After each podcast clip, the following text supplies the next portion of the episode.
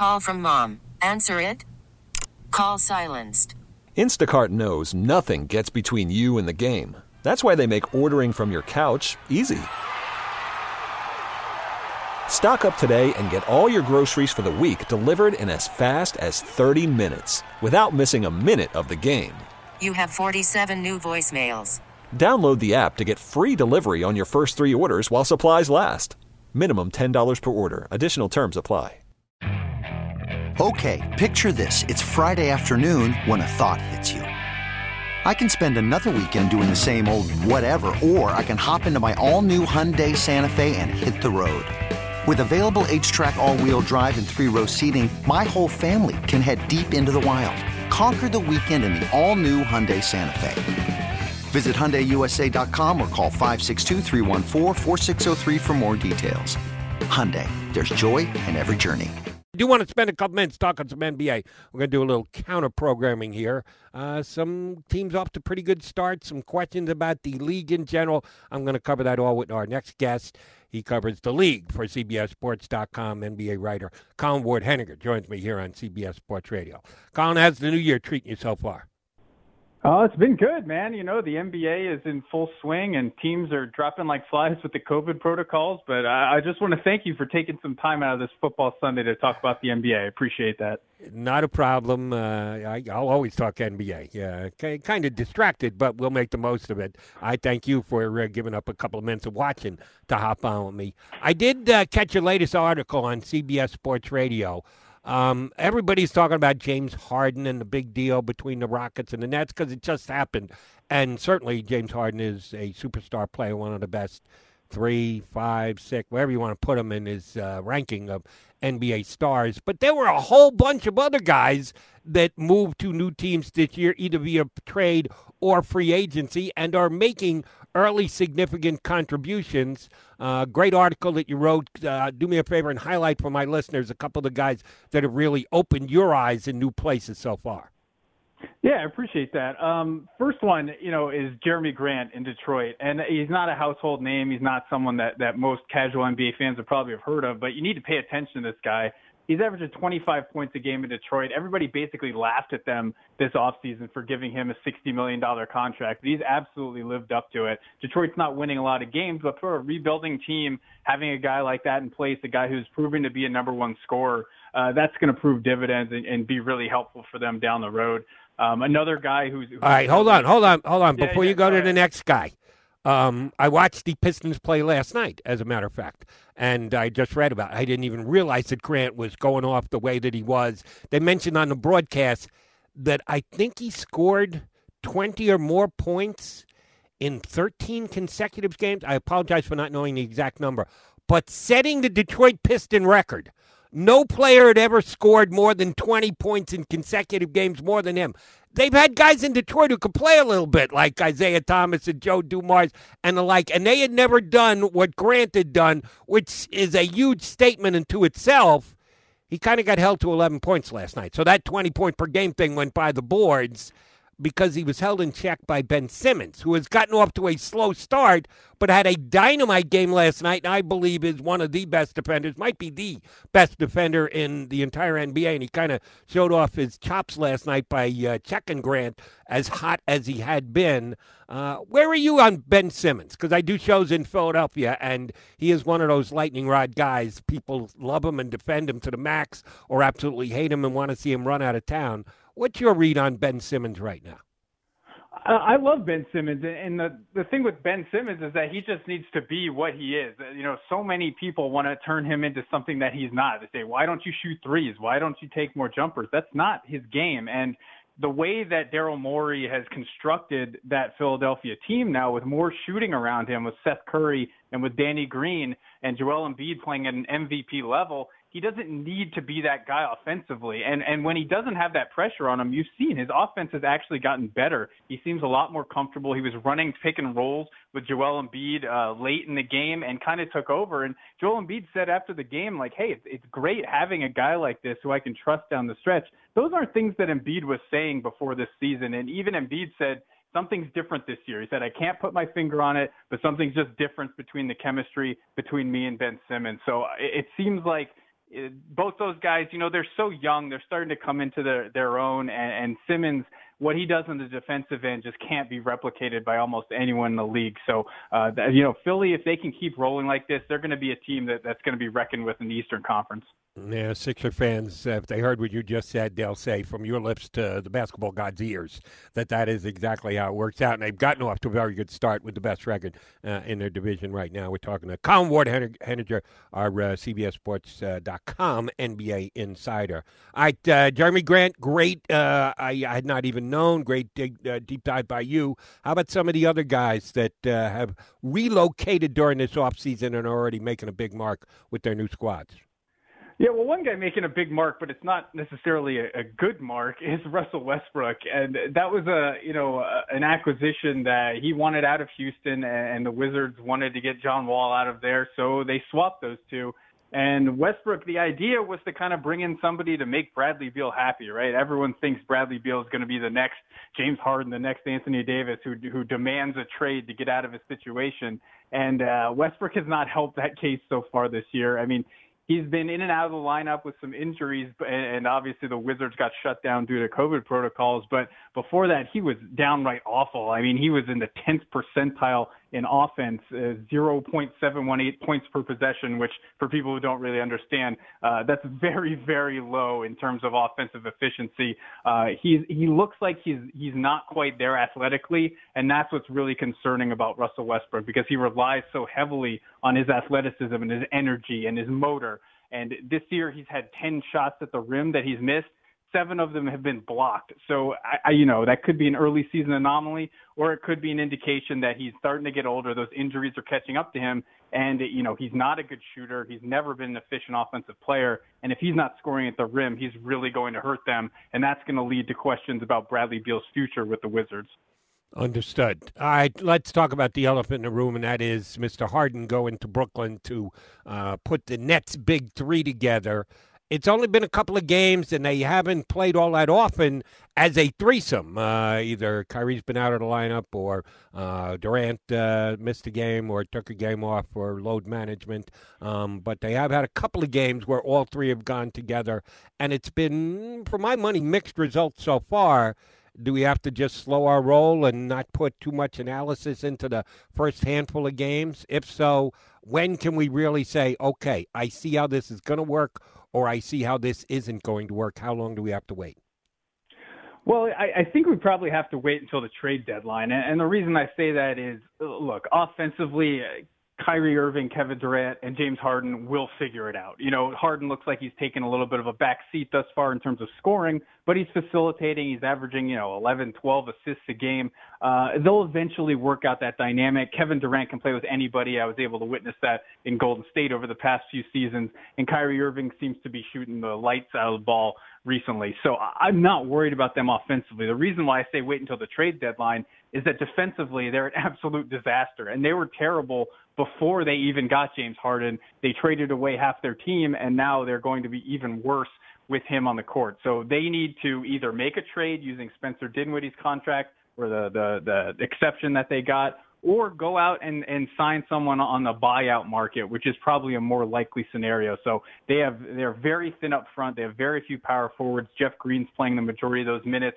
DeAndre Jordan is playing center, and DeAndre Jordan had actually already been benched this year. He got a DNP coach's decision before the Harden trade. So they have a lot of issues defensively, particularly in their front court. So I, I think once they address those, we'll get a better sense of how they're going to look in the playoffs know this is a quasi unfair question, but callers ask it of me, so I can ask it of you. Is this going to be worth it? They gave up a lot, and I know you can't fully answer this question basically for a decade after you see what all those picks end up being and the potential draft swaps and everything else. Um, is it going to pay the dividends that it needs to for the Nets to say this was a successful trade sometime before 2030? I mean, I, I think when you have the opportunity with two players like Kyrie Irving and Kevin Durant in their absolute primes, I think you have to go for it if the opportunity is there. And the reason I say that is that Kevin Durant is playing at an MVP level. He's coming off an Achilles tear. We don't know how many years that's going to last. Kyrie Irving has notoriously been in and out of the lineup with different injuries for the last, you know, four or five years of his career. So, uh, you know, that depth was great, but if you're looking at, you know, maybe a little bit of recency bias, last year a lot of people picked the Clippers to be better than the Lakers uh, because of that depth. They say, well, the Lakers might have the two best players, but the Clippers have a deeper roster. And we see how that worked out. The Lakers with Anthony Davis and LeBron James, you just need a certain amount from, you know, any given role player on any given night. And as long as your two superstars are amazing, that's enough to win the title. So, uh, you know, now they the Nets have three superstars, and they're hoping that whatever they can cobble together with the pieces around them are going to be enough. So, you know, maybe some some COVID, a shortened season, uh, maybe some of that thinking went into it. We don't know what the future is going to hold, so they decided to go all in. But look, the Nets know this better than anybody. When you when you mortgage the future and give up those draft picks and pick swaps down the road, that could lead to a, a long series of of bleak years if this doesn't work out. All right, since you mentioned the Clippers and the Lakers, I do want to jump over to the Western Conference. A couple other guys on your list, and it's a great column. Check it out on CBSSports.com. Uh, the column just wrote about new guys in new places already paying dividends or raising question marks. Here's one I had a question mark for. The Warriors decided when Klay Thompson was ruled out for the year that they needed a, another offensive contributor, and they made a trade for Kelly Oubre. I'll be honest. I think that Oubre was overdrafted when he came into the league. He hasn't shown near enough for me. I'm not sure would people see him seeing him as a uh, guy who is a go-to individual on offense. Uh, and the Warriors gave a pretty good package to get their hands on Oubre. He hasn't exactly answered the call yet in uh, Golden State. Uh, are the Warriors going to regret the day that they tried to compensate for Klay Thompson's season-ending injury? Well, you know, they did have a trade exception to use, and I think that was kind of the motivation behind it. They looked around and said, well, what might we be able to get? And they decided that Oubre was the best possible, you know, uh, option at the time. Uh, they did want to compete this year. You don't want to waste a year of Stephen Curry uh, and Draymond Green as they're aging, you know, in their primes. So I, I, I got the thinking they needed a wing. Uh, Oubre is coming off a pretty good year with the Phoenix Suns. The problem with him is that he's just a, a ball of, of chaos and energy, and that translates well on bad teams. It doesn't translate well on teams that require a lot of, uh, you know, reading and reacting, uh, a lot of basketball IQ, which is the way that Steve Kerr has run his offense over the last few seasons. So you can see uh, he just doesn't get it. Now, the shooting woes aside, I mean, he, he can't hit the, the backside of a barn from three point range, but you expect that that's going to improve as the season goes. More concerning is uh, the way that he's, he's kind of standing out as not fitting in in this offense. And that starting lineup of Oubre, Wiggins, Curry, Draymond Green, and James Wiseman is a minus 20 in net rating this year, which is just absolutely atrocious. Steve Kerr stuck with it because he believes in the defensive potential, but offensively, they've just been absolutely terrible. And finally, after getting blown out and being down by as many as 40 points against the Jazz the other night, Kerr finally said they're going to have to look in the mirror and kind of reassess things. So maybe look for some changes in that starting lineup. And if anyone's going to be taken out of that lineup, it's probably going to be Oubre, which might be good for him to have more of a bench role. So that chaos and energy that he brings is probably better suited for a six man role. All right, one guy who uh, did move during the offseason, who I thought was a really good addition, understood the question marks, but I like the player a lot, and he's answered the bell early here this season is Montrezl Harrell going uh, from locker room to locker room inside the uh, building out there in L.A. from the Clippers to the Lakers. I guess the best way to ask the question is, what the hell happened to Montrez in the bubble last year? Because he was terrible, but he's back playing for the Lakers in the regular season like he did for the Clippers in last year's regular season. Yeah, it's a great question, and you know nobody really knows what's going on. But we'll, we'll say that that Montrez Harrell did have a death in the family. His, his grandmother died, who was he was extremely close with. Uh, he came to the bubble late. He never really got uh, any practice time with the team or able to ramp up after that, you know, three month hiatus or whatever it was.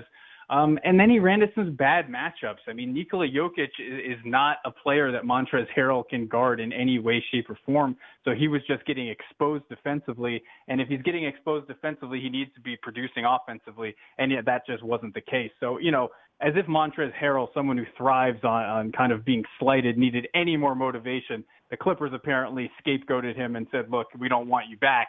So he happily went over to the Lakers, and so far he's just been tremendous. He's exactly what they need. Uh, he's a scoring machine. He's not uh, running as many pick and rolls as he did. Him and Lou Williams used to have that beautiful combination with the Clippers. Now he's doing more face-up stuff. He's getting dunks out of the dunker spot.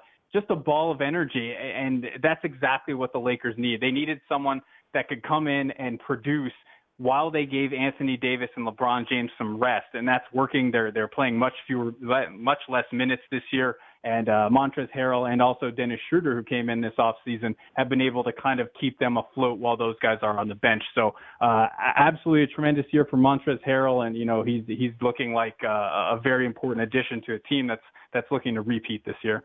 Understood. Uh, maybe one of the reasons why I enjoyed your article as much as I did, because you commented on a bunch of uh, players that I have strong opinions on. I saw Christian Wood a couple of years ago come into the Sixers camp where they were on the tail end of quote unquote the process when they were running guys in and out on a week in, week out basis just to give them a, a look see to see if they could be a future uh, member of the team when they were going to actually start and try and win games. And damn, he opened my eyes and the Sixers decided he was not one of those guys. He's moved to a couple of different teams, but it started to kick in for him last year, and uh, Houston believed in him and uh, went out and acquired him. And with what they've done to that team, and the biggest part, uh, taking um, their two superstars out of there, uh, Westbrook and Harden, but they put Wall in the mix. So they're not awful, but they're not the Rockets that we once knew. Christian Wood is a big part of that is he staying or is he a guy who between now and the trade deadline could be a key acquisition for a team that's on a championship run?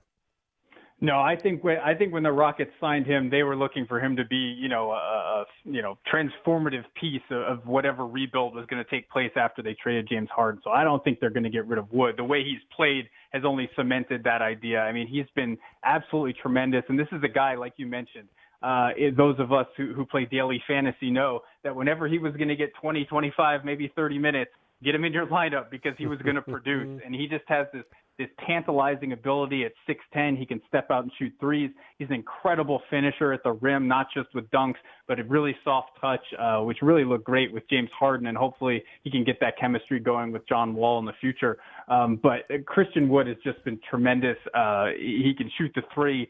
He's uh, a guy who, who rebounds. He can block shots defensively.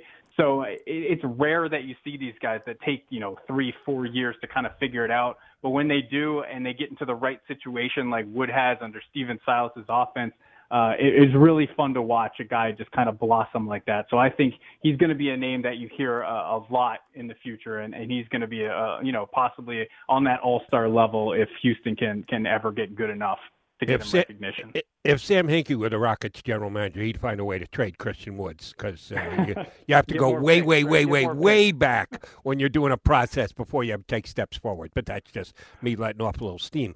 Um, all right, last thing.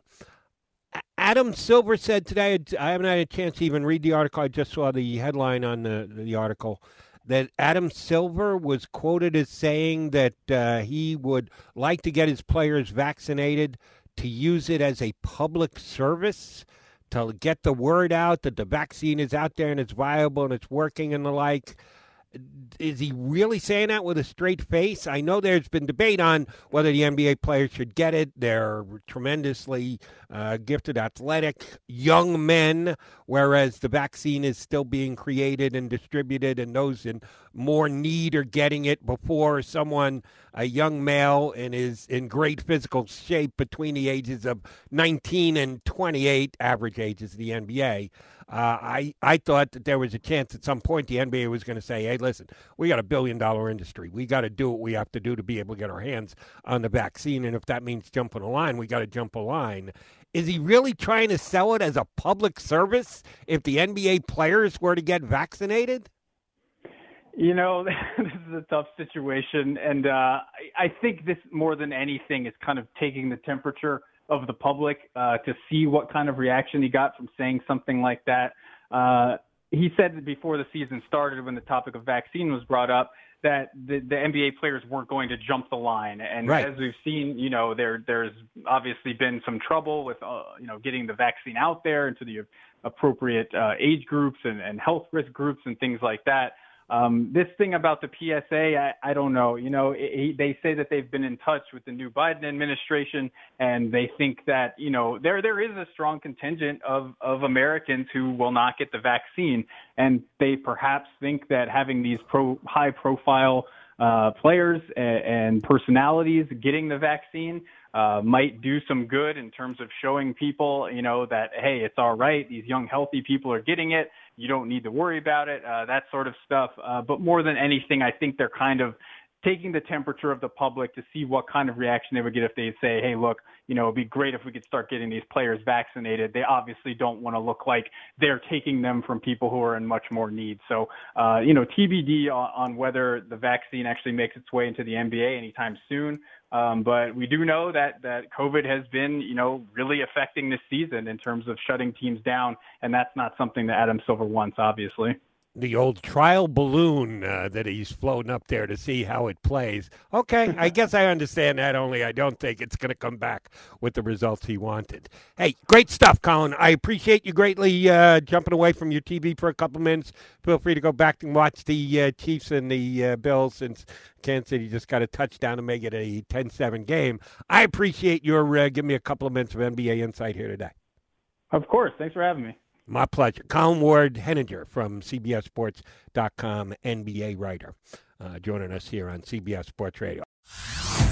Hey everyone, Boomer Esiason here. The NFL draft is behind us, and your favorite team is now gearing up for week number one. The free Audacy app puts you right in the middle of the pro football conversation with the biggest sports radio stations from across the country. The local voices who know your team the best, giving you their unfiltered takes on the current state of your squad. It's always football season right here on the free Audacy app.